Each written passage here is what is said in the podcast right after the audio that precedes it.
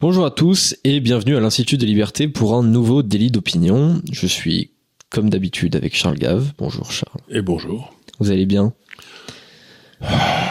Je vais bien. Un peu fatigant quand même cette semaine? Ah oui, oui, oui, Le, le jeudi est toujours un peu fatigant parce que c'est là que on me force à bosser. Alors, Ouais.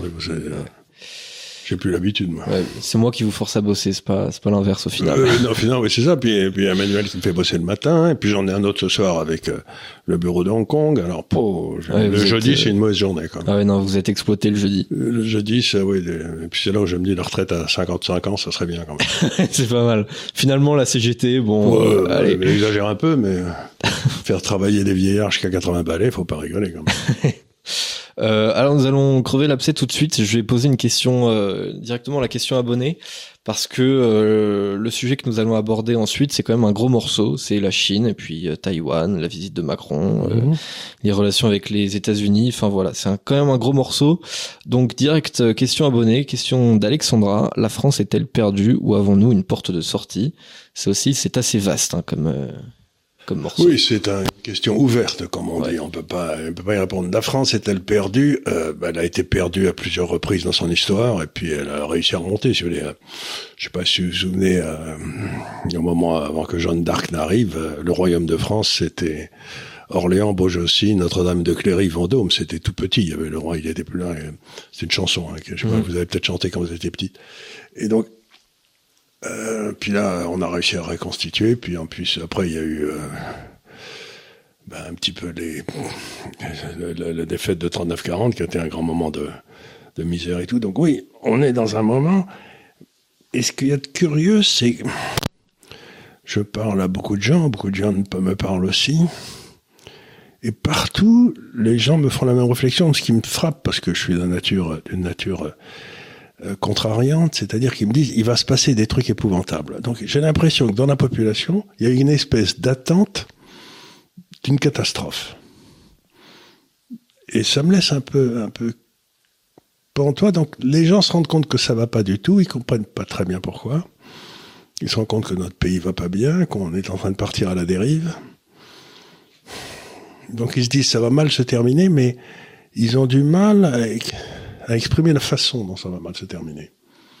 Donc, euh, pour répondre à cette question, euh, comme disait ce brave général de Gaulle, qui n'était pas si brave que ça d'ailleurs, euh, il disait Je me suis toujours fait une certaine idée de la France. Et si cette France dont s'était fait une idée revient à la surface, il n'y a aucun souci à se faire si elle continue à disparaître dans un lointain poétique, eh ben, il y aura plus de France, quoi. Bah, de toute façon, je dirais que ça sert à rien d'être fataliste avant que la fatalité n'arrive. Même Faut- si faut effectivement, même si le pays est foutu, ça sert à rien de se dire avant qu'il le soit que qu'il Mhm. l'est au final. Maintenant, euh, c'est vrai qu'on peut avoir aussi raison de pas être dans un optimisme euh, démesuré et, et de se préparer effectivement euh, au pire. Il faut se préparer, oui. Et euh, après, si effectivement la France est perdue, soit il y aura un grand phénomène, une grande catastrophe et euh, d'un coup une, une chute brutale, soit au final juste euh, l'empire va, va péricliter et euh, c'est un petit peu ce qui se passerait si on prolonge les courbes à très très long terme. a Mais priori, on peut pas prolonger les courbes à très très long terme sans qu'à un moment il y ait une implosion, parce que ça fait 15-20 ans qu'on vit très au-dessus de nos moyens en empruntant. Donc on Pas a faux, une ouais. dette considérable, mais les gens passent te disent toujours la dette, la dette, la dette. Mais il y a aussi le déficit du budget. On, on a un déficit, euh, si on le mesurait comme on le mesurait pour un particulier, euh, je sais pas si l'É- l'État couvre 50% de ses dépenses par l'impôt. Donc, euh, ok, ça fait euh, 4 ou 5% du PIB, mais enfin, je veux dire, c'est monstrueux. Donc, il y a un moment où on ne va plus pouvoir trouver les moyens d'emprunter pour maintenir le niveau de vie des Français de façon artificielle. Donc, on sait que ces courbes, à un moment, euh, s'arrêtent. C'est le, mur de la dette, quoi. Ben, oui. Mais qu'est-ce qu'on fera? Ben, Je sais pas. Mais je veux dire, encore une fois, ce que j'ai dit souvent ici, pour la première fois de ma carrière, je n'ai pas ce que j'appelle des sorties de marché. C'est-à-dire que, étant un- ayant à peu près étudié tous les cas de figure, euh, chez les pays qui sautent, les pays qui se redressent, etc., je sais très bien le genre de choses qu'il faut faire pour éviter qu'on arrive à la catastrophe finale. Mais là, on est tellement loin dans le scénario que je ne vois pas de ce que j'appelle des solutions de marché. Ouais. Il, y a- il- il ne peut y avoir que des solutions politiques. C'est-à-dire que ben, on décide de... Si je devais être parfaitement clair, je dirais une révolution. C'est-à-dire que on, se débarrasse de ce personnel politique, on repart pas à zéro, mais au moins quelqu'un commence à dire, à dire la vérité, disant la vérité, ils disent voilà ce qu'il faut faire, et puis la population accepte de le suivre. Mais tant qu'on continuera à mentir aux Français sur l'état dans lequel ils sont, bah, ça va continuer à s'enfoncer. Donc la réponse à cette question, c'est euh, j'espère que non, mais j'en suis pas sûr. Oui, bah, moi aussi évidemment, je- j'espère que non. Après, c'est vrai que cette porte de sortie politique, bon, on a un double problème par rapport à ce que vous avez dit, c'est que d'une part, on n'a pas tellement un politicien justement qui est prêt à dire la vérité, euh, et d'autre part, même si on en avait un, je ne suis pas sûr qu'il serait suivi par la population. Il faut peut-être d'abord que la population ait plus à bouffer pour qu'elle se rende compte qu'il y a eu des excès qui ont été faits. peut-être aussi, ouais. Donc je veux dire, c'est- voilà. Mais tant qu'on pourra emprunter, euh, les politiciens qu'on a au pouvoir depuis si longtemps continueront à emprunter pour continuer à nous nourrir euh, avec de la- l'argent qu'on n'a pas gagné. Ouais. Le vrai drame de la France, c'est qu'aujourd'hui, il y a une différence extraordinaire entre le niveau de vie des Français et le niveau de vie qu'ils gagnent. Et la différence, c'est de l'emprunt. Et ben, Ouais. à un moment ou à un autre, cet emprunt va s'arrêter, c'est tout. Donc, on va, on va, au, au- au mieux, on retournera au niveau de vie qu'on gagne. On va perdre toute cette espèce de matelas de, sur lequel on vivait d'argent emprunté. Ouais. Ben, je sais pas ce que ça va donner, je sais pas comment ça va être pris. Ouais, bah déjà vu comment on s'en tire en ce moment, ça risque de pas être Jojo. Euh, le morceau suivant que je voulais euh, aborder, donc euh, au passage merci à Alexandra pour sa question et je rappelle que vous pouvez vo- poser votre question dans les commentaires. Euh, Macron est passé en Chine. Alors, euh, il s'est pas passé grand chose dans les faits, mais il y a eu quelques déclarations. Par exemple, euh, celle qui s'est faite le plus remarquer, c'est quand Macron a dit qu'il fallait pas que les pays de l'Union européenne euh, suivent aveuglément la position des États-Unis, ce qui je trouve est une position assez équilibrée et qui d'ailleurs a été plutôt appréciée en Chine. Euh, et puis, bah, par exemple, Donald Trump euh, derrière a, réagi en disant, euh, voilà, Macron qui est un ami euh, est avec la Chine, je cite, en train de lui lécher le cul. Bon, euh, voilà, pardonnez le vocabulaire. Euh, bon après on peut comprendre cette position en tant que en tant qu'américain. C'est sûr qu'en tant qu'américain il voudrait que que le monde entier peut-être euh, suive euh, les positions de son pays. Euh, mais vous qu'est-ce que vous pensez de ce positionnement de Macron? Est-ce que c'est intelligent? Est-ce que euh, c'est pas aussi du en même temps qui risque de se retourner contre lui, à savoir faire copain copain avec euh, les deux côtés? Bah au final peut-être qu'on se brouille avec les deux côtés. Qu'est-ce que vous en pensez? Ben d'abord, la première des choses qui me frappe, c'est que Macron n'est pas allé en Chine euh, au nom de la France. Il y est allé au nom de l'Europe. Ouais. Puisqu'il a pris dans ses bagages Madame van der Leyden. Et qu'est-ce qu'elle foutait là? Mais ce qui est intéressant, c'est que la Chine euh, a vu, au contraire, euh, n'a pas vu ça comme une visite de l'Union européenne. C'est-à-dire que sur les photos, il y avait le drapeau chinois, il y avait le drapeau français, il n'y avait pas le drapeau de l'Union européenne. Les Chinois sont pas tellement partisans des machins internationaux. Hein. C'est, ça, les, les dilutions de souveraineté, c'est pas leur domaine. hein. Et donc, euh, alors, je connais un petit peu la Chine.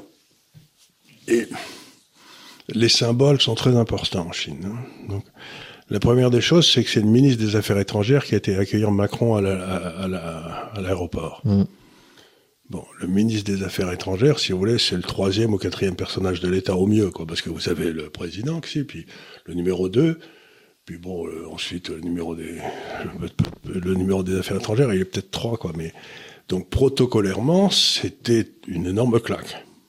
Bon, c'est déjà, je trouvais, euh, j'ai trouvé ça assez surprenant. Ensuite, euh, Macron a essayé de mettre Madame van der Leyen dans toutes les discussions, et les Chinois, ça les a pas intéressés du tout. Ouais. Ils ont laissé repartir Madame van der Leyen par l'aéroport sans, euh, sans lui donner un salon officiel où elle aurait pu se reposer.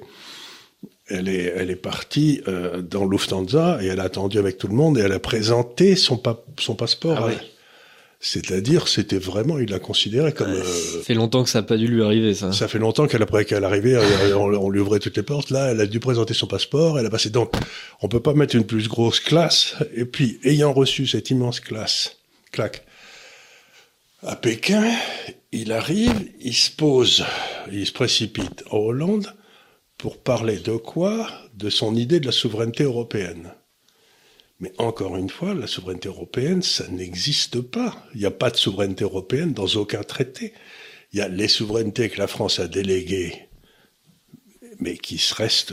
Le, le président français ne peut pas aliéner la souveraineté de, Oui. la- de- de- donc il est sorti de cette immense claque qu'a reçue l'Europe par l'intermédiaire des Chinois pour réaffirmer son idée que dans le fond la souveraineté française il s'en foutait qu'il voulait créer une souveraineté européenne c'est-à-dire qu'il dit que la souveraineté c'est le privilège d'une nation donc que l'Europe est une nation et c'est contre ça que se révoltent tous les Français parce que ou tous les Belges ou tous les tout le monde personne ne veut être euh, pas d'Italiens, pas d'Allemands veulent être européens. C'est un truc qui n'existe pas, européen.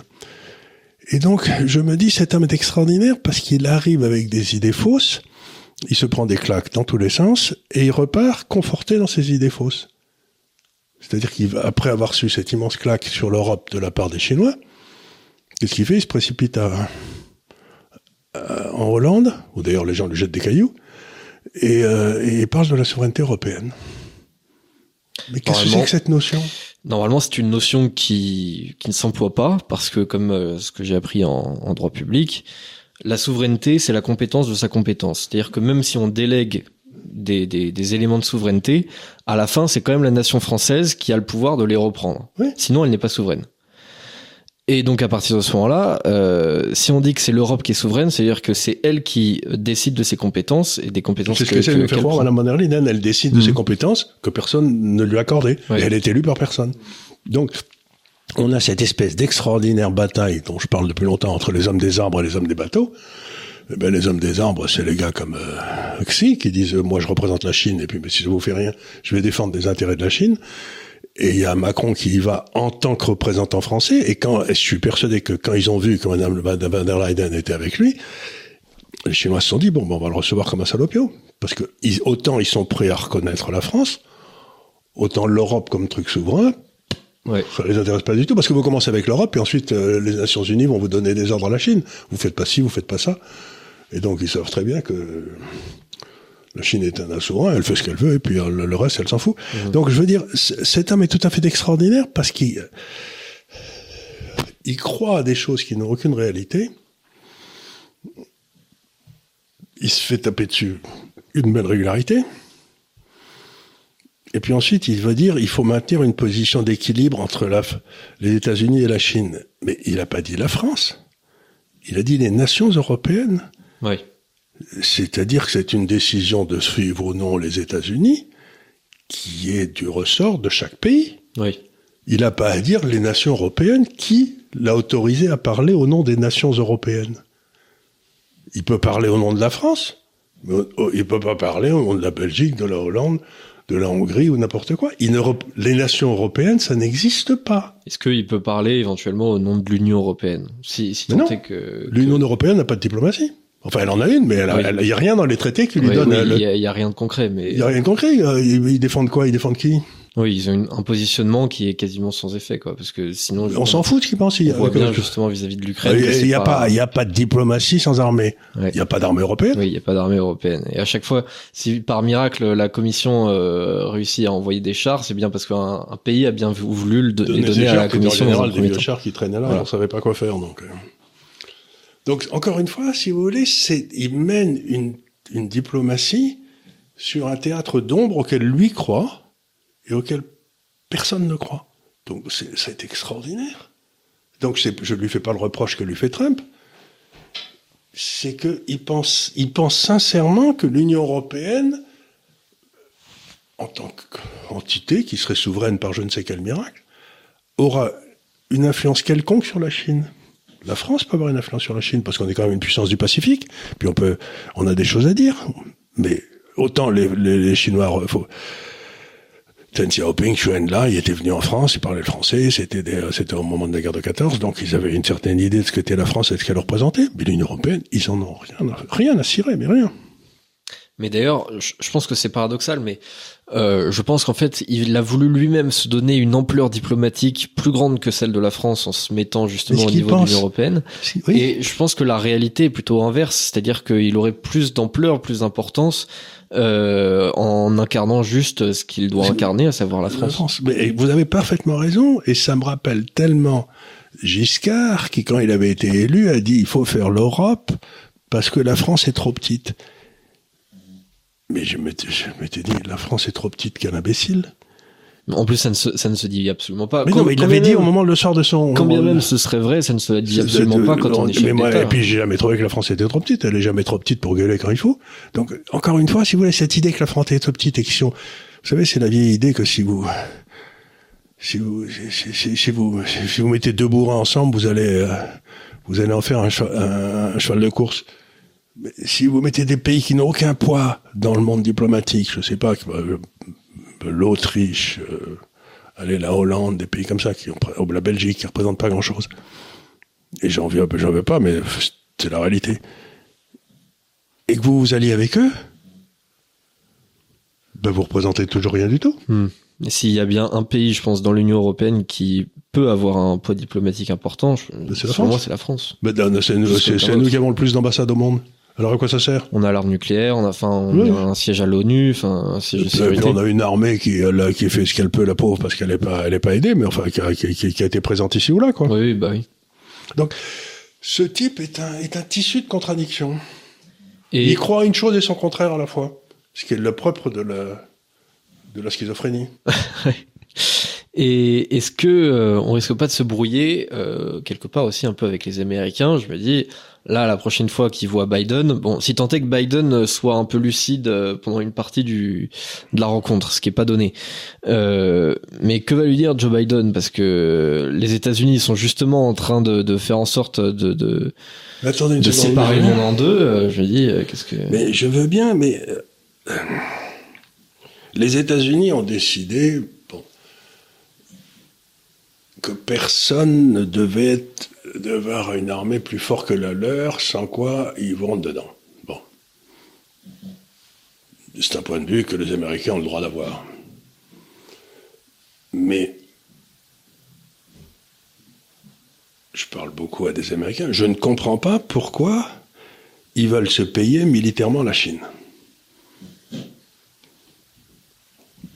Que- pourquoi ils veulent Est-ce qu'ils vous écoutez les Américains, les, les néocons, ils, ils arrêtent pas de vous dire on va d'abord se payer la Russie, et puis quand on aura fini avec la Russie, on se paiera la Chine.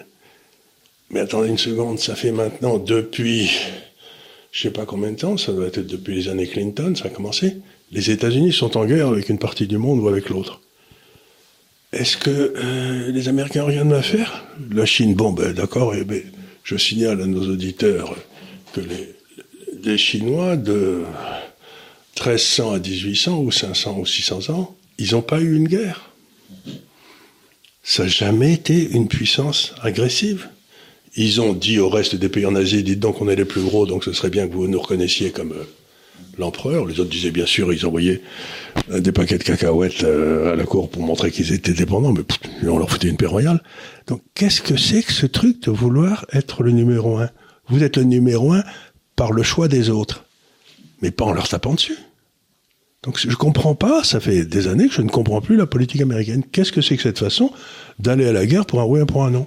Ça fait euh, 25 ans, ils ont commencé avec euh, la Serbie, puis ensuite ils sont passés euh, euh, à l'Irak, puis ensuite euh, ils sont passés à la Syrie, puis à la Libye, maintenant c'est l'Ukraine, et puis demain c'est la Chine. Mais, mais, mais pourquoi? À un moment, il y a des gens de- qui doivent dire aux Américains, mais virez ces gars du département des les néocons, là, les Victoria Nuland et tous ces gens-là, ce sont des fauteurs de guerre.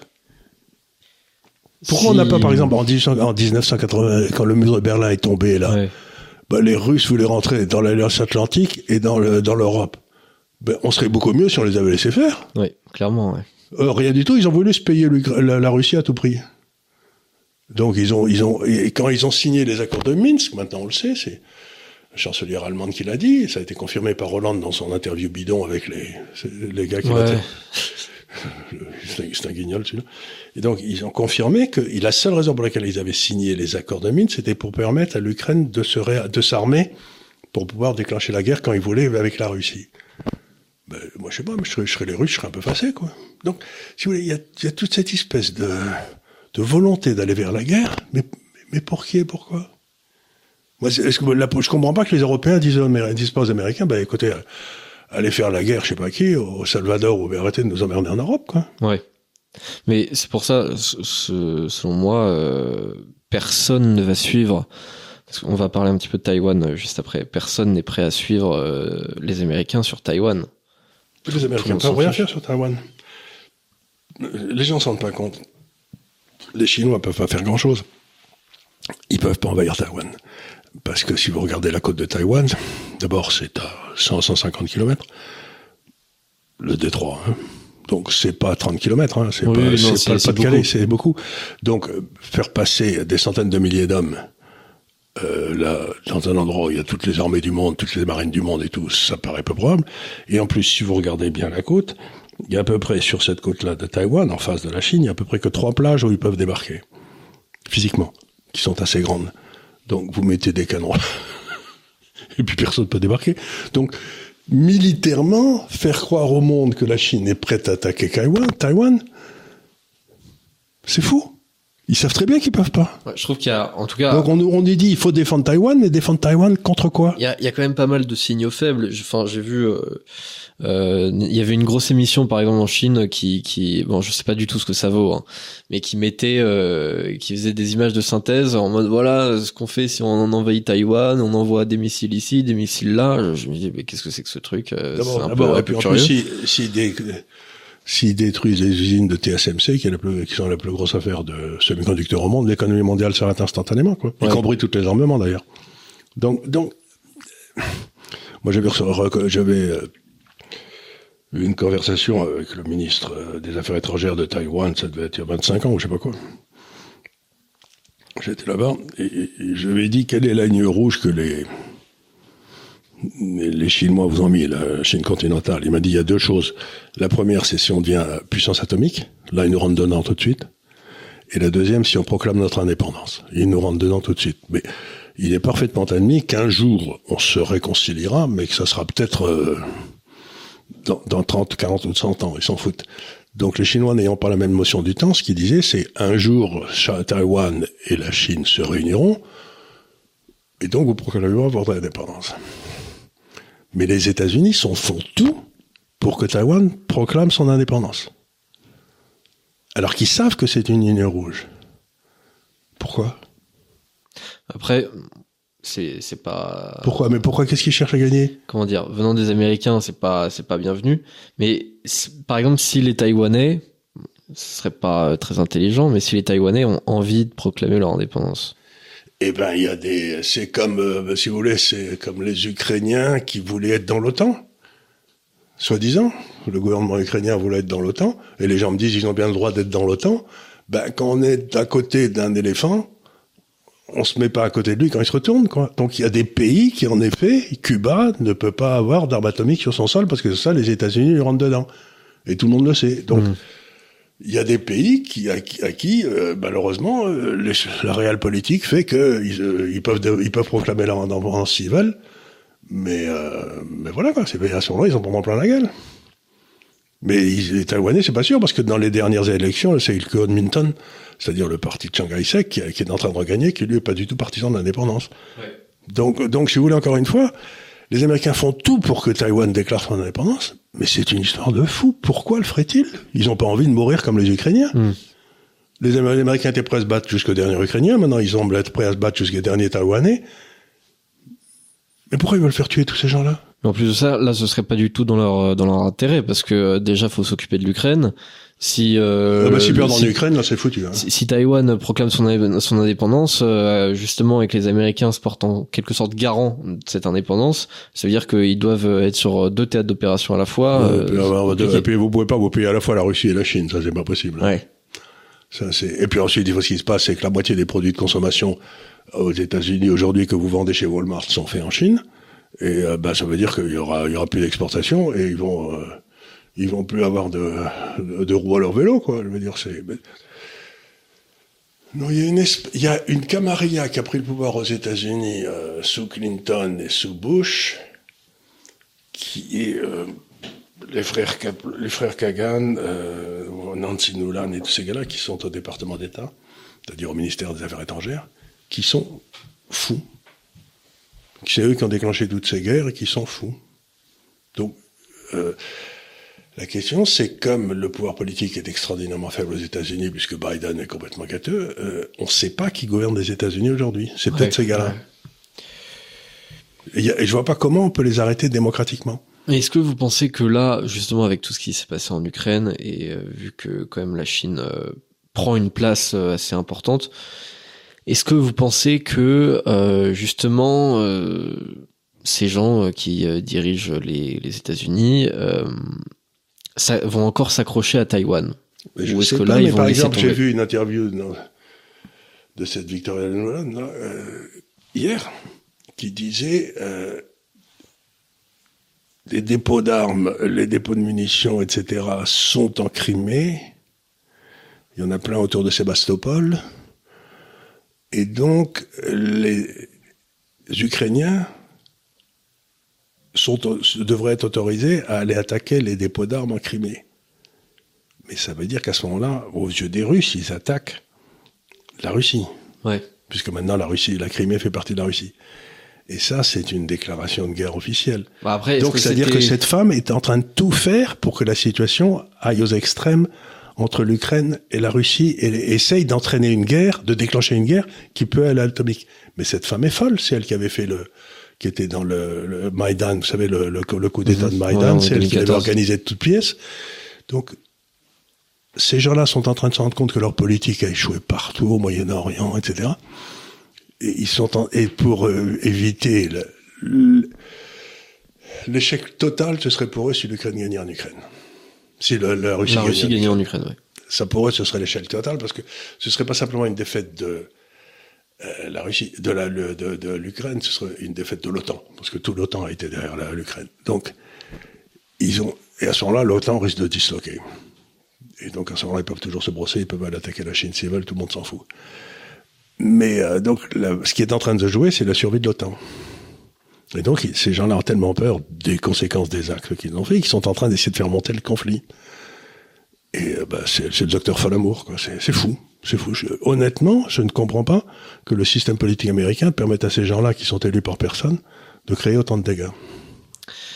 Alors, imaginons euh, la situation, que ce soit en, en Chine ou en, en Ukraine se, se cristallise. Voilà, on n'arrive pas à décider qui, qui est vraiment le gagnant de cette guerre. Bon, euh, imaginons, imaginons. Euh, bon, en fait, ce que j'ai envie de faire, c'est dire, imaginons que la présidence en 2024 aux États-Unis, bah, en fait, ce soit d'ici euh, deux mois. Trump accède de nouveau au pouvoir. Et là, euh, il vous appelle, il vous dit Hello Charles, uh, yeah, I'm in deep trouble, uh, I don't know what to do, je sais pas quoi faire avec euh, avec mon pays. J'ai besoin de conseils, Charles. Qu'est-ce que je dois faire? Eh ben, Qu'est-ce que vous faites? C'est assez simple. Vous, vous retournez au truc et vous euh, vous faites la partition de l'Ukraine, qui a jamais été un vrai pays. Comme je l'ai dit, si vous voulez, vous avez des Polonais, des Hongrois qui sont à l'ouest. Au milieu, vous avez des Ukrainiens là. Et puis à droite, vous avez des Russes. Donc euh, les Russes, ils sont russophones, il n'y avait aucune raison euh, qu'ils soient en Ukraine, puis on les empêchait de parler de russe, on les empêchait d'enseigner en russe. Donc ils ont pris, il y a eu une révolte, euh, puis il y a une guerre qui a commencé en 2014, une guerre civile en Ukraine. Et je ne sais pas si vous savez, mais aujourd'hui en Ukraine, j'en avais parlé un petit peu, euh, le gouvernement de Zelensky est en train de fermer des dizaines et des dizaines d'églises et de mettre des, des, des, prêtres en tôle, des popes en tôle, etc. Pourquoi? Parce que quand vous avez eu... Euh, le patriarcat de Kiev était sous le contrôle du patriarcat de Moscou. Oui. Et puis, euh, une manœuvre habile de Pompéo, le type de la CIA, qui est allé voir le patriarcat de Constantinople, et qui a dit euh, bah, si vous voulez, vous pouvez autoriser le patriarcat de Kiev à devenir indépendant de Moscou. Il n'avait pas le droit, mais enfin, on a dû lui donner ce qu'il fallait, parce qu'il ne représente plus rien, le patriarcat de Constantinople. Il doit y avoir euh, 10 000 chrétiens, Constantinople, il n'y en a plus. Donc, il a, il a donné cette autorisation, et il y a à peu près les deux tiers des paroisses en Ukraine qui ont, su, qui ont voulu rester avec Moscou, et un tiers qui sont partis pour être, mettons, avec, euh, avec Kiev, enfin, ukrainien. Et donc, donc c'était le foyer de l'Église orthodoxe, était, les deux tiers qui avaient suivi Moscou, étaient ceux qui voulaient rester avec Moscou. Quoi. Ouais. Et ben c'est ceux-là qu'on met en tôle, c'est ceux-là qu'on on, on commence à fusiller les prêtres, etc. Je sais pas si on les fusille, mais enfin on les arrête. Et donc vous vous dites, toutes les toutes les chaînes de télévision sont fermées, sauf celles du gouvernement. Il n'y a pas de journaux libres. On commence à arrêter les prêtres. Ça me paraît de plus en plus une démocratie de qualité, quoi. oui. Oui, ça ressemble de plus en plus à je sais pas quoi. Donc, encore une fois, euh, je comprends pas pourquoi l'Europe soutient un gars qui est qui n'a qui, n'a jamais défendu la démocratie. Quoi. Non, mais ça, je veux dire, il y a, y a deux donc, choses. Donc, donc, oui, ben maintenant, qu'est-ce qui va se passer? Ben, euh, Poutine dira, pas moi qui discute, pour Poutine dira, ben, ben les, euh, la Russie, à ceux, ceux qui parlent russe sont en Russie, ceux qui parlent pas russe, euh, ben, Ouais. Après, on peut, je veux dire. À ce moment-là, je signale que la Pologne voudrait récupérer toute la partie ouest et la Hongrie toute la partie sud. Peut-être. Et la Roumanie une partie, la Roumanie une partie en haut, parce que tout ça, ça a été piqué par Staline après la deuxième guerre mondiale Oui, à ces pays-là. Donc, si vous voulez, le- ces gars-là, ils doivent être ukrainiens. Euh, comme moi, je me sens espagnol. Hein.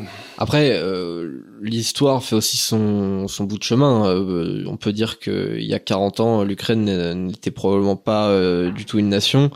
Et euh, encore plus, je pense, avec, avec ce conflit en ce Ouais, moment, il y a un sentiment national euh, ukrainien qui s'est Oui, ce créé. ce- oui, bah, c'est ce qu'on pense, mais j'en sais rien, moi.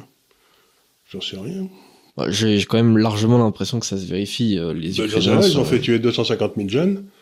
La population, vous, pas de rigoler, il y avait quoi, 38 millions d'habitants en, Ukraine. Il y en a, quand la guerre a commencé, il y en a 2 ou 3 millions qui sont partis en Russie. Donc ceux-là, ils n'étaient pas vraiment pro-ukrainiens. Hein. Ouais. Il y en a 6 ou 8 qui sont partis en Europe, dont 3 ou 4 en Pologne, moyennement ukrainiens, parce qu'ils n'étaient pas prêts à défendre les... euh, il y a eu 250 000... Après, c'était pour les défendre quand même, c'était beaucoup des femmes et des enfants. Cela, on peut pas forcément leur demander. de- Oui, ben alors pourquoi les femmes n'iraient pas se battre? Je croyais qu'elles étaient l'équivalent des hommes. Ah non, bah, ça, je suis pas Faites pour. hein. rigoler. Hein. Non mais Ouais, que ces ouais, histoires, que, que ces histoires, pourquoi il y, aurait, que les hommes qui se font tuer C'est le cas d'ailleurs. hein. Euh, moi- moi, je suis Ils ont eu féministe, 250 donc 000 je m'en morts déjà, les pauvres Ukrainiens. Il y a toute une classe d'âge qui est complètement liquidée, qu'on a fait pour, pour tenir des positions insensées. Donc, pour répondre à votre question, euh, il est possible qu'il y ait... C'est c'est- c'est des très bons soldats, ça a toujours été des très bons soldats, donc ils se, ils se dé- ils se défendent comme des chiens. Mais ça les empêchera pas de perdre. Le nombre de, de, de- de nations qui ont été dépecées, je vous signale que toute cette partie du monde, la Russie, l'Autriche-Hongrie, l'Allemagne ont passé leur temps à piquer une partie de la Pologne, à, la, repi- à la repiquer dans l'autre sens, à la reprendre. À la, le- le- le- la Pologne a bougé de 1000 km dans tous les sens. hein. Ouais, bien sûr. Donc, si vous voulez, euh, et c'est toujours été des très bons soldats. Donc, pff, bon, très bien, ils se battent bien. Oui, c'est bravo pour eux, je suis content pour eux. C'est des gens courageux, j'en doute pas. Mais est-ce que, mais s'il y avait que les gens, euh, si les guerres étaient toujours gagnées par les gens courageux qui ont un sentiment national, Oui, ça se saurait, ça se saurait, hein. bien sûr. Donc tout ça, ça me paraît de la propagande faite par les Européens pour expliquer pourquoi on continue à donner des armes. Moi, ce que je réussis pas à comprendre, c'est pourquoi on a fait tuer 250 000 jeunes Ukrainiens de, entre euh, 18 et 25 ans, alors que la seule chose qu'il fallait faire, c'était que l'Ukraine accepte d'être une puissance neutre comme l'Autriche l'est aujourd'hui.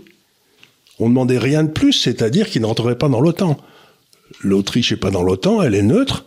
Et ben, le- tout ce que demandaient les Russes, c'était que l'Ukraine soit neutre. Et ben, ça aurait fait 250 000 morts de moins.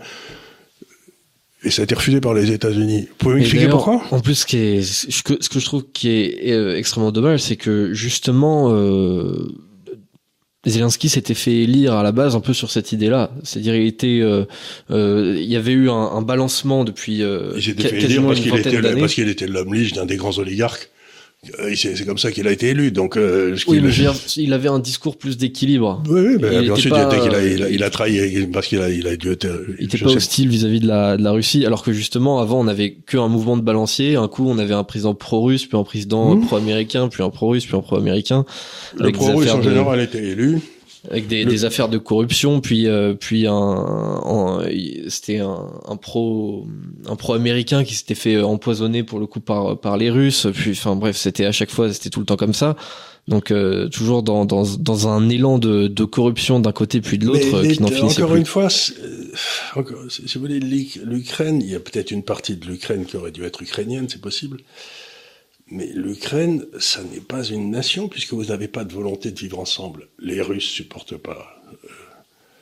Euh, euh, vous avez toute une partie de ces gars-là qui sont polonais, allez, puis une autre partie qui est russe, et puis une partie au milieu qui se dit ukrainienne. Et ils ont aucune, et en partie les Ukrainiens n'ont pas du tout envie de vivre avec les deux autres. Donc, une nation, c'est une volonté de vivre ensemble. À partir du moment où vous avez des gens qui veulent pas vivre ensemble, bah, il faut qu'ils se séparent. Bah, c'est pour ça qu'il faut leur demander. Ben oui, mais là, on l'a demandé, par exemple. Je vous signale, en, en, Crimée, ils avaient exprimé leur désir de rester avec la Russie par un référendum qui avait été fait au moment où la Russie était très faible, en 91, je crois. Et puis, euh, bon, ben, ils avaient voté, je crois, à 87%, puis il y avait un gros taux de participation pour être avec la Russie. Et puis, je crois que c'était en 94-95, plus ou moins, les, les, Ukrainiens les ont envahis pour reprendre le contrôle de la Crimée. Et là, personne n'a gueulé, hein. Il y avait eu un référendum, et puis, euh, et voilà, on a fait un deuxième référendum, mais où les gens n'ont pas été votés, où ils ont eu 63% pour rester avec la Crimée. Mmh. Donc il y avait des partis, toute cette partie s'était exprimée à plusieurs reprises dans des référendums, et on dit ah oui, mais ils sont pas bons parce qu'ils sont pas organisés par nous. Oui, euh, bon. Mais encore une fois, je cherche pas à défendre. Je dis la seule chose qu'il fallait faire, c'était de dire l'Ukraine est neutre. Il y aura jamais l'OTAN en Ukraine. C'est la seule chose que demandaient les Russes. Et, mmh. euh, Poutine l'a dit 20 fois. Il l'a dit à Berlin, il l'a dit à, à Hollande, il l'a dit à Sarkozy, il l'a dit 20 fois. Pas de troupes de l'OTAN en Ukraine. Oui, non, mais c'était. Et c'était le promesse qu'avait fait. C'était pas raisonnable de ne pas respecter ce. ce... Et, euh, rien du tout. On a. Pas de la réelle politique, quoi. Oui. Non, c'était c'était une provocation directe pour me pour amener une guerre entre la Russie et l'Ukraine. Mm. Parce qu'ils pensaient que l'armée russe était très faible. Bah après, euh, comment dire, euh, personnellement, je la pensais plus forte que ce qu'elle ben, nous a montré. Ben, pour l'instant, ce qu'elle fait, c'est qu'elle fait ce qu'elle fait, ce qu'a toujours fait bien l'armée russe, c'est-à-dire qu'elle attend dans des positions défensives, elle massacre les gens qui arrivent. Ils ont une artillerie qui est très supérieure, donc euh, ben, ils, ils, sont en train de saigner à blanc l'Ukraine, c'est tout. Ouais, on, on, estime, je crois que l'estimation, c'est euh, une artillerie euh, quatre fois supérieure à l'artillerie oui, ukrainienne. Donc, donc, si vous voulez, euh, c'est là où on s'est trompé, c'est qu'on pensait que ce qui allait nous amener la victoire pour les les Ukrainiens, c'était les avions et les, les missiles, les avions, ou peut-être les, les tanks. Et en fait, on s'est rendu compte que le truc dominant, c'était l'artillerie. Mais on on, fait plus d'artillerie en Europe ni aux États-Unis. On fait plus de canons. Ouais. On fait des commandes très sophistiquées, mais le, le truc comme à Verdun qui, bah, qui me foutait tout par terre, c'est fini, ça. Ouais. Les Russes, ils le font encore. Oui, c'est vrai. Oui, c'est un peu le, le, truc euh, de bourrin un peu à l'ancienne. Ben c'est vrai qu'on s'attendait pas à avoir euh, une prédominance. Une guerre de 14. De... Ouais, il y a, y a, un côté guerre de 14 dans, tout à fait. un siècle plus tard. Sauf que les, les Russes, ils sont à l'abri derrière leur ligne et ils écrabouillent les gars qui sont pas en, qui sont pas en position défensive. Moi, je trouve ça, mais d'une, euh, je, je suis scandalisé qu'il y ait eu 250 000 morts pour rien. Est-ce que après? Euh est-ce que nous aussi, dans notre histoire, on n'a pas volontairement envoyé des, des, mecs à la mort euh, pour euh, pas grand-chose? on a gagné, quoi. Dire, en 14, en tout cas. Parce que 14, 18, pour, pour l'Alsace-Lorraine, il y a quand même, euh, enfin Alsace-Moselle, il y a quand même pas mal de, de Français qui, de jeunes Français qui, qui sont morts. J'entends bien, mais c'est pas, c'est pas, c'était le suicide de l'Europe, ça n'a pas été l'opération la, la, plus intelligente qu'on ait faite. Hein. On aurait mieux fait de faire un référendum en Alsace pour savoir si vous voulez être français ou allemand, ça nous aurait coûté moins cher. Ouais. À tout le monde, hein. C'est sûr. Ouais. Et puis l'Europe aurait pas été. Euh, donc, encore une fois, si vous voulez, la guerre est. C'est rarement une solution. Je veux dire, c'est rarement une solution, mais ce qui m'étonne, c'est cette volonté qui vient des États-Unis d'arriver à la guerre. Leur but, c'est d'arriver à la guerre.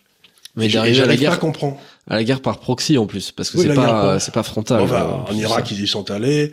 En, oui, en, face en Syrie, oui. ils y sont allés, ils sont allés un peu partout. Donc, je ne comprends pas ce côté, ce côté de la solution, c'est la guerre. Ça me paraît tellement, et puis ça me paraît loin du peuple américain, qui lui, honnêtement, il y en a 7% qui ont des passeports, et ce qui se, ce qui se passe dans le reste du monde, ça les intéresse pas. Donc, j'ai l'impression qu'il y a une espèce de, de coterie qui a pris le contrôle de cette politique étrangère et de cette armée américaine, et qui s'en sert pour protéger les intérêts de l'industrie de l'armement américaine, je sais pas quoi.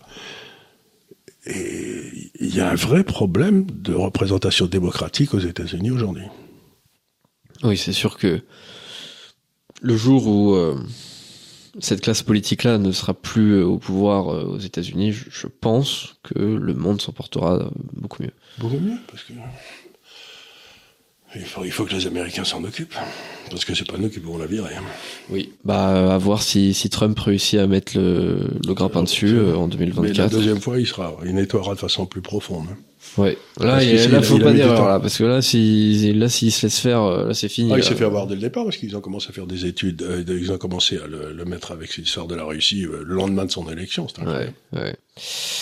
Euh, de son côté, euh, Biden intensifie euh, un plan de relance de l'industrie américaine.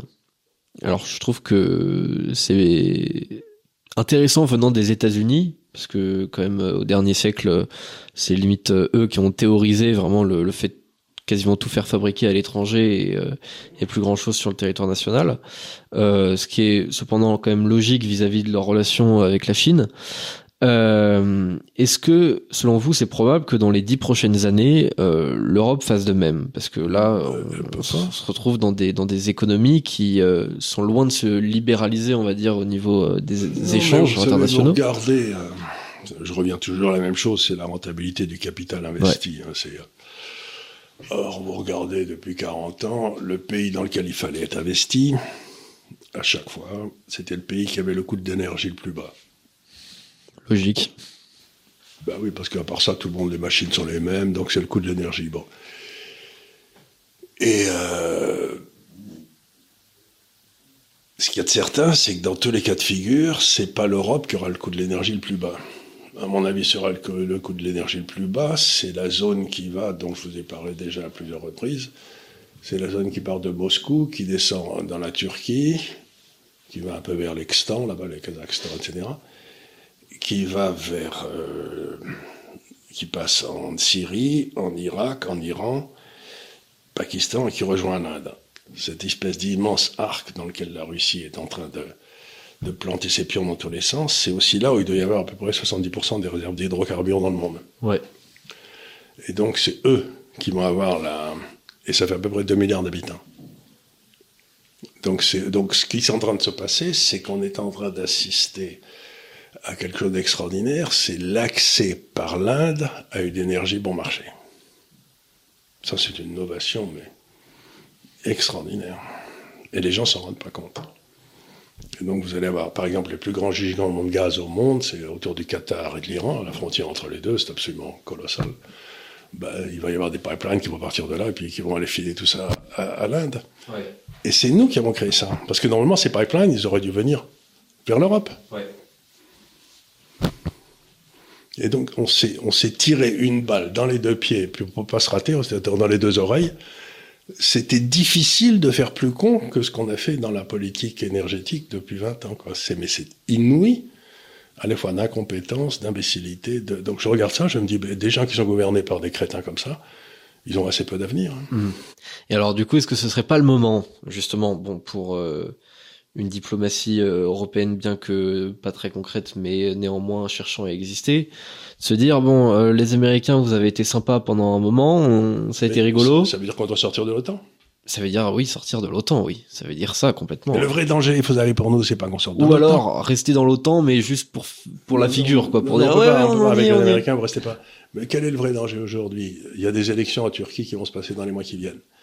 Imaginons qu'Erdogan soit réélu. Les Ouais. élections risquent d'être- à Jésus. Si Erdogan est réélu et qu'il sort de l'OTAN, Voilà, tremblement de terre, ce serait énorme. oui, ben, ce que je veux dire à ce moment-là, nous, on se retrouve avec 4 millions, 80 millions ou 85 millions de soldats turcs qui sont quand même pas des camps. hein. Moi, c'est- je sais pas si vous vous souvenez ce que c'était les soldats turcs. Avec une armée prodigieuse qui s'appuie sur la Russie. Et qu'est-ce qu'on a comme armée en Europe L'armée française. Oui, un petit peu d'armée française, mais je veux dire, on n'a rien. On, on est complètement à poil. Parce que l'armée turque, je vous assure que c'est un, c'est pas un cadeau. Hein.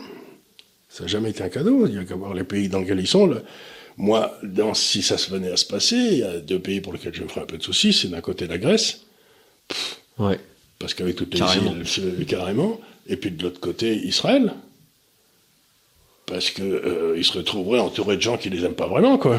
Ouais, mais c'est pour ça que euh, justement Israël euh, en ce moment euh, c'est pas tip top avec les États-Unis et que Ben, ils sont en train de virer leur culture aussi vite qu'ils peuvent pour s'éloigner des États-Unis parce qu'ils Ouais. veulent pas être entraînés dans le désastre.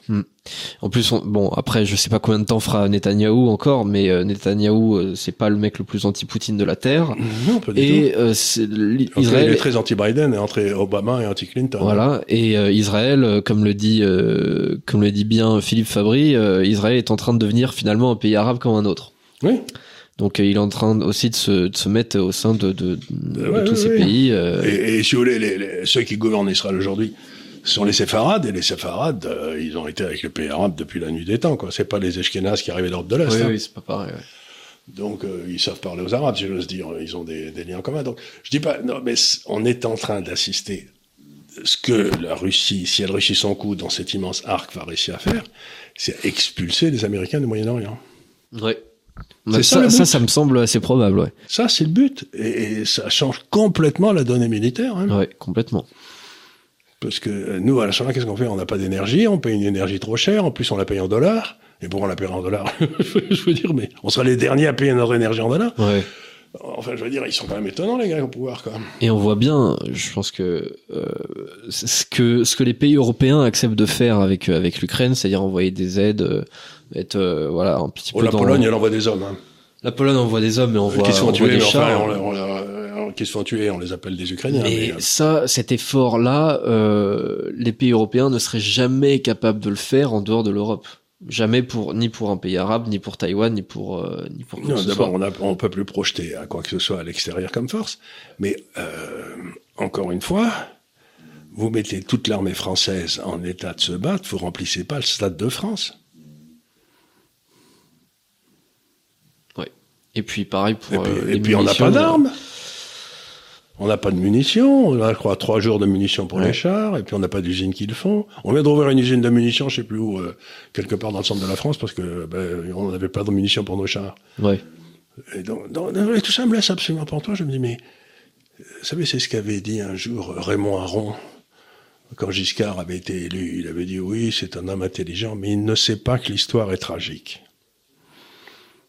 L'histoire est tragique. Donc, si vous ne vous préparez pas militairement à la stratégie, vous l'avez à chaque fois. Ouais.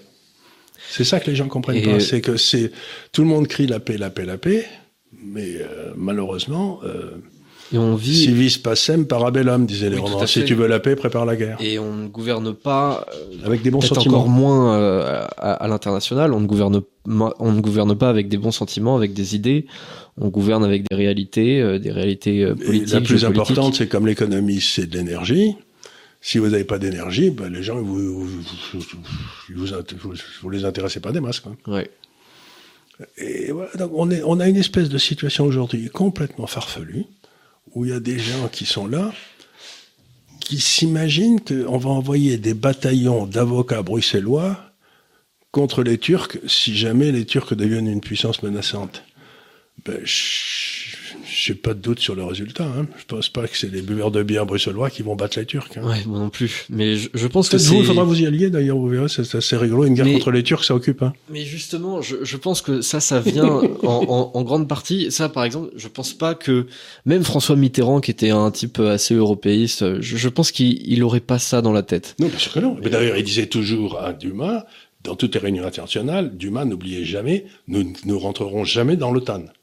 C'était disait comme consigne, en aucun cas vous n'acceptez le retour dans le commandement militaire. Ouais. Qu'est-ce qu'a fait Sarkozy? Boum, il nous remet dans, il, il, il- nous fait le, la trahison sur le, sur Le référendum, et en plus, il nous, et en- après ça, il nous remet dans le, dans le, le commandement militaire. Ce qui veut dire qu'on perd toute crédibilité puisqu'on peut, on n'est plus, maintenant on est devenu des valets des États-Unis. Ouais. Donc, en partir de, de Chirac, il- bon, il, il bougeait pas parce qu'il n'avait pas envie de bouger, mais c'est. Donc, vous avez vraiment une, une succession de présidents. Qui, ce que je dis, la France a été. Il y a eu deux, deux traîtres, Delors et Trichet, et une série de lâches.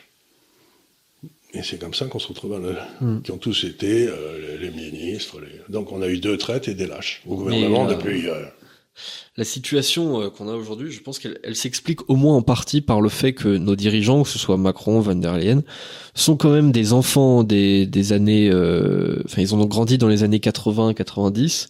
Oui, Donc, mais en- elle avait grandi en Allemagne de l'Est, elle. Hein Ah oui, elle, est- ah, elle a elle, grandi en était- elle Allemagne avait de grandi l'Est. en Allemagne de l'Est, la petite Merkel. Ah ouais, quand même. Oui, oui, c'était la seule d'ailleurs en Allemagne de l'Est qui est. Vous savez, vous avez quand vous, vous faites votre communion solennelle, quand vous êtes chrétien, puis vous avez une espèce de cérémonie qui était faite par les partis, euh, les, les jeunes communistes, qui Ouais. correspondait à la.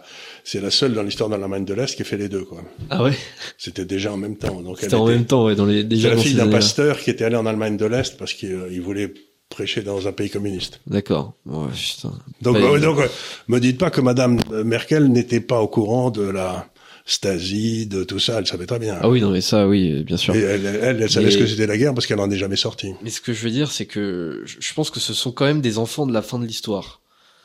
Mais ils ont cru. Et je pense que c'est pour ça qu'ils dirigent euh, et qu'ils pensent euh, juste avec euh, avec des idées un peu abstraites et avec des bons mots. Et, Et, euh, surtout, ils pensent sur des réalités comme l'Europe qui n'existe pas, à la place de s'appuyer sur une réalité assez profonde qui est la France. Et donc, bah oui, ils sont complètement à côté de la plaque.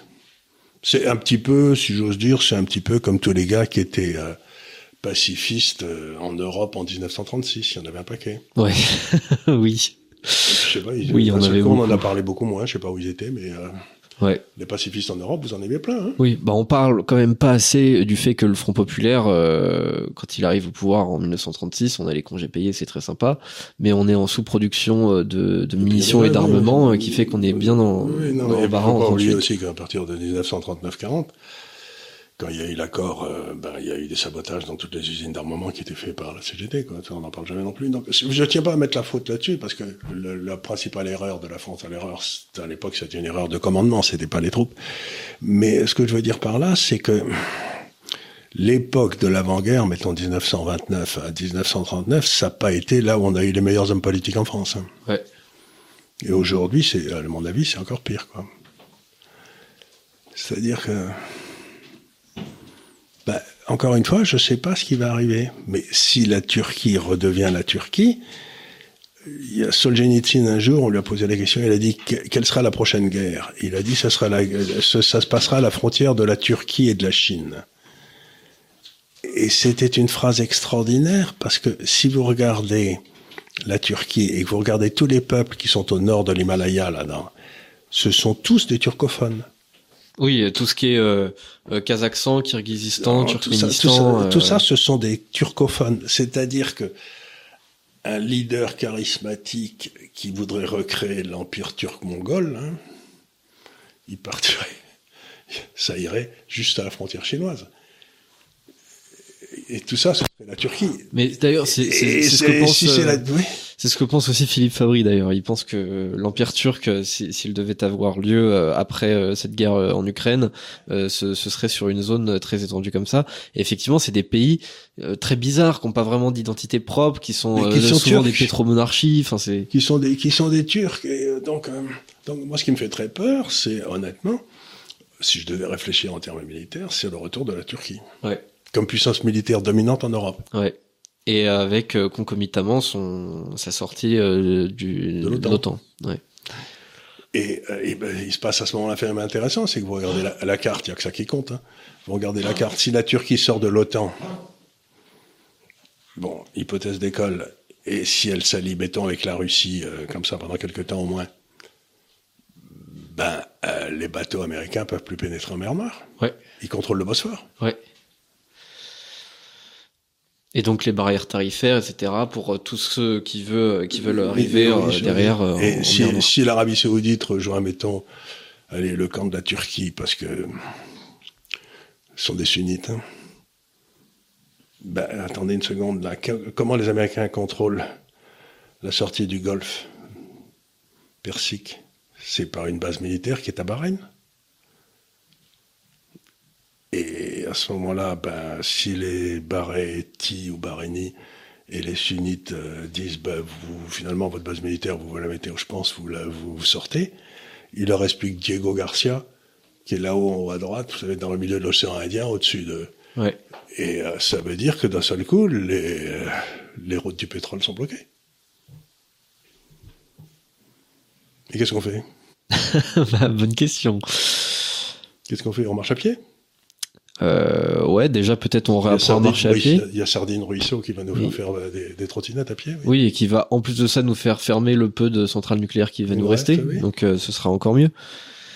Donc on a suivi des... Et il n'y a pas un de ces gars qui se fera la moindre attention au CO2. hein. Ça, je peux vous assurer, s'il y a un truc qui les fait rigoler, c'est l'histoire du CO2. Ça. Donc ça veut dire qu'ils s'industrialisera à mort. Et nous, on sera en train de chasser des, des papillons. Ouais. Donc ouais, tout ça, tout ça, mais vous avez l'impression qu'on est, on, est, on est sorti de la réalité en Europe. Mais je, je- et je- et on, on- est dans un monde, on vit en Europe dans un monde qui n'existe pas. Est-ce que vous croyez à ce, ce dicton qui, qui dit que les hommes forts créent des temps doux, qui créent des hommes faibles, qui créent des temps durs, qui créent des temps Euh, des hommes forts? Mais ça, c'est le retour de l'histoire, c'est de balancer l'histoire. Mais vous avez eu des tas de cas où il y a eu des hommes faibles et où le pays a disparu. hein. Oui. Parfois il n'y a pas de retour. Oui. Parfois, il n'y a, pas pas de retour. il y a Il y pas a le temps. les, hommes, les temps doux créent des hommes faibles, et puis les, temps, les, les- les hommes faibles, ben, ils créent le fait que le pays soit plus là. Quoi. Il y en a pas. Il y en a. euh, Voilà. Donc l'idée que on, on va se retrouver euh, des gars qui, étant au combat, vont être capables de reprendre le pays en main est une idée intéressante, mais euh, Parfois elle n'a pas lieu. bah, il y a des tas de pays qui ont dit nous, nous, nous autres nations savons maintenant que nous sommes mor- mortels. Ouais. disait ce bon Paul Valéry. hein. Donc nous sommes mortels, oui, et on a peut-être fait tout ce qu'il fallait pour être tués. Ouais. Pour, non, pour, pour se suicider. Les nations ne sont pas assassinées, elles se suicident. Oui. Je suis, je suis assez d'accord avec ça. Donc on est, on est en, en train de s'assister au troisième suicide de l'Europe. Qu'est-ce que vous voulez que je fasse? C'est réjouissant. Non, Rien n'est inéluctable, mais si on continue avec les gars qu'on a mis là depuis 25 ou 30 ans, Ah oui, bah, oui, ça, je suis, d'accord. c'est certain. Je suis d'accord, c'est pour ça que j'ai envie de les virer très rapidement. ouais. Le plus tôt on s'en débarrassera, le mieux on peut s'en sortir. Ouais. Mais c'est pas que je sois pessimiste, c'est que euh, il faut être pessimiste dans la réflexion et optimiste dans l'action. Ouais, je suis d'accord avec ça. Mais euh, vous ne pouvez pas faire des actions si vous n'avez pas fait d'abord un bon diagnostic du problème. Or aujourd'hui, on continue à penser que le problème, c'est que les autres n'ont pas compris les intérêts d'une euh, d'une démocratie menée par des avocats et contrôlée par un droit que personne ne contrôle. Ben, les autres nations, ça ne les intéresse pas. Nous avons un pouvoir d'attraction aujourd'hui sur les autres nations qui est de zéro. D'autant plus en suivant euh, justement euh, les, les Américains, euh, parce que on n'a pas, enfin, en faisant ça, on montre qu'on n'a pas vraiment de diplomatie propre, quoi, en fait, de, de, de, de libre arbitre au final. et qu'on a chez nous personne qui dit non. Donc voilà, donc c'est pas que je sois pessimiste, c'est que je dis mais quand est-ce qu'on va cesser de se raconter des histoires? J'espère très bientôt. J'espère très bientôt. Mais euh, encore une fois, pour citer Fabri pour la troisième fois, c'est c'est ce qui est décrit dans, dans la chute de l'Empire européen. On en avait fait une très bonne émission ici même. Euh, donc j'espère qu'il a raison. Euh, voilà. Je- J'espère de tout cœur qu'il a raison. Euh, nous en avons fini, je, je pense, avec cette émission qui dure quand même Il faut jamais heure. oublier que les- l'espérance est une vertu théologale, donc on n'a pas le droit d'être pessimiste. Mais Ah non, euh, mais moi je suis pas du tout pessimiste. Même même si je constate les, plus, les pires horreurs de l'humanité, je suis pas du tout euh, pessimiste. il y a peut-être une façon de s'en sortir, mais en tout cas, on n'est pas parti pour en ce moment. Ouais. Enfin, de toute façon, euh, vu mon âge, ce serait un peu dommage d'être pessimiste parce que quand même, il me, il me reste plus de chemin à parcourir que, que de chemin parcouru. Euh, donc, ce serait quand même un petit peu bête. Euh, J'avais envie euh, de parler du, du fond Marianne, mais on va pas avoir le Oh, temps. Non, on en parlera une autre on fois. va faire du. C'est qu'une petite crapulerie de plus de tous C'est ces une gens. petite crapulerie, mais c'est quand même intéressant. On va, on non, va en non, parler la prochaine on en fois. pour la prochaine fois. Mais je veux dire, ça fait partie de ces trucs que les gens montent pour gagner de l'argent sans travailler. Alors, Enfin, c'est pour vrai. Le, pour le capitalisme de connivence, c'est tout. C'est, c'est, ce que j'appelle des petites crapuleries entre, Ouais. entre amis. Mais là, c'est encore pire parce que c'est suite quand même à la mort de Samuel Paty. Enfin, je veux dire, c'est. Vous savez, c'est ce que disait cet humoriste américain. Mark Twain, il faut, il faut voler les pauvres parce qu'il y en a beaucoup plus. oui. Voler les riches, c'est difficile. Voler les pauvres, c'est facile. Bah là, c'est. La- la classe dirigeante française s'est faite une spécialité de voler les pauvres. Ouais. Et donc en plus de ça, on voit que personne n'est responsable. Enfin, tout le monde se rejette la faute sur quelqu'un d'autre. Enfin, c'est c'est génial comme histoire. Et en plus, peut-être peut-être même qu'on aura encore plus d'éléments la semaine prochaine, parce qu'on a eu des nouvelles révélations hier ou avant-hier de chez Mediapart. Donc à voir. Sur ce, je remercie chacun pour son attention. Je rappelle que nous sommes sur tous les réseaux sociaux, sur Twitter, sur Instagram, sur machin. Enfin bref, on a le, compte TikTok de, de, Charles, le compte Instagram de Charles. Euh, ces émissions, vous pouvez aussi les écouter en podcast. Euh, voilà, on me fait signe dans le dans le bout de la salle. c'est le mec qui met les, les, émissions en podcast qui me dit que c'est très bien. Euh, donc voilà, euh, on est, je crois, sur Deezer et sur Spotify, hein, si je me trompe pas. Voilà, c'est ça. Euh, donc si vous êtes abonné à ces plateformes-là, vous pouvez nous écouter dans le métro, dans l'ascenseur, n'importe où. Euh, Mais pas dans les dîners en ville. Pas dans les dîners en ville. Parce que c'est euh, mal vu, on n'est plus invité après. Ou alors, sinon, vous mettez votre enceinte au maximum, vous mettez votre portable sur le côté, vous vous cassez, vous dites, oh, qui, qui a mis cette odieuse émission? Et vous dites, euh, voilà, vous vous cassez après. Euh, c'est limite un acte terroriste, je pense. donc, encore une fois, un grand merci, et je vous dis à la semaine prochaine pour un nouveau délit d'opinion. À bientôt.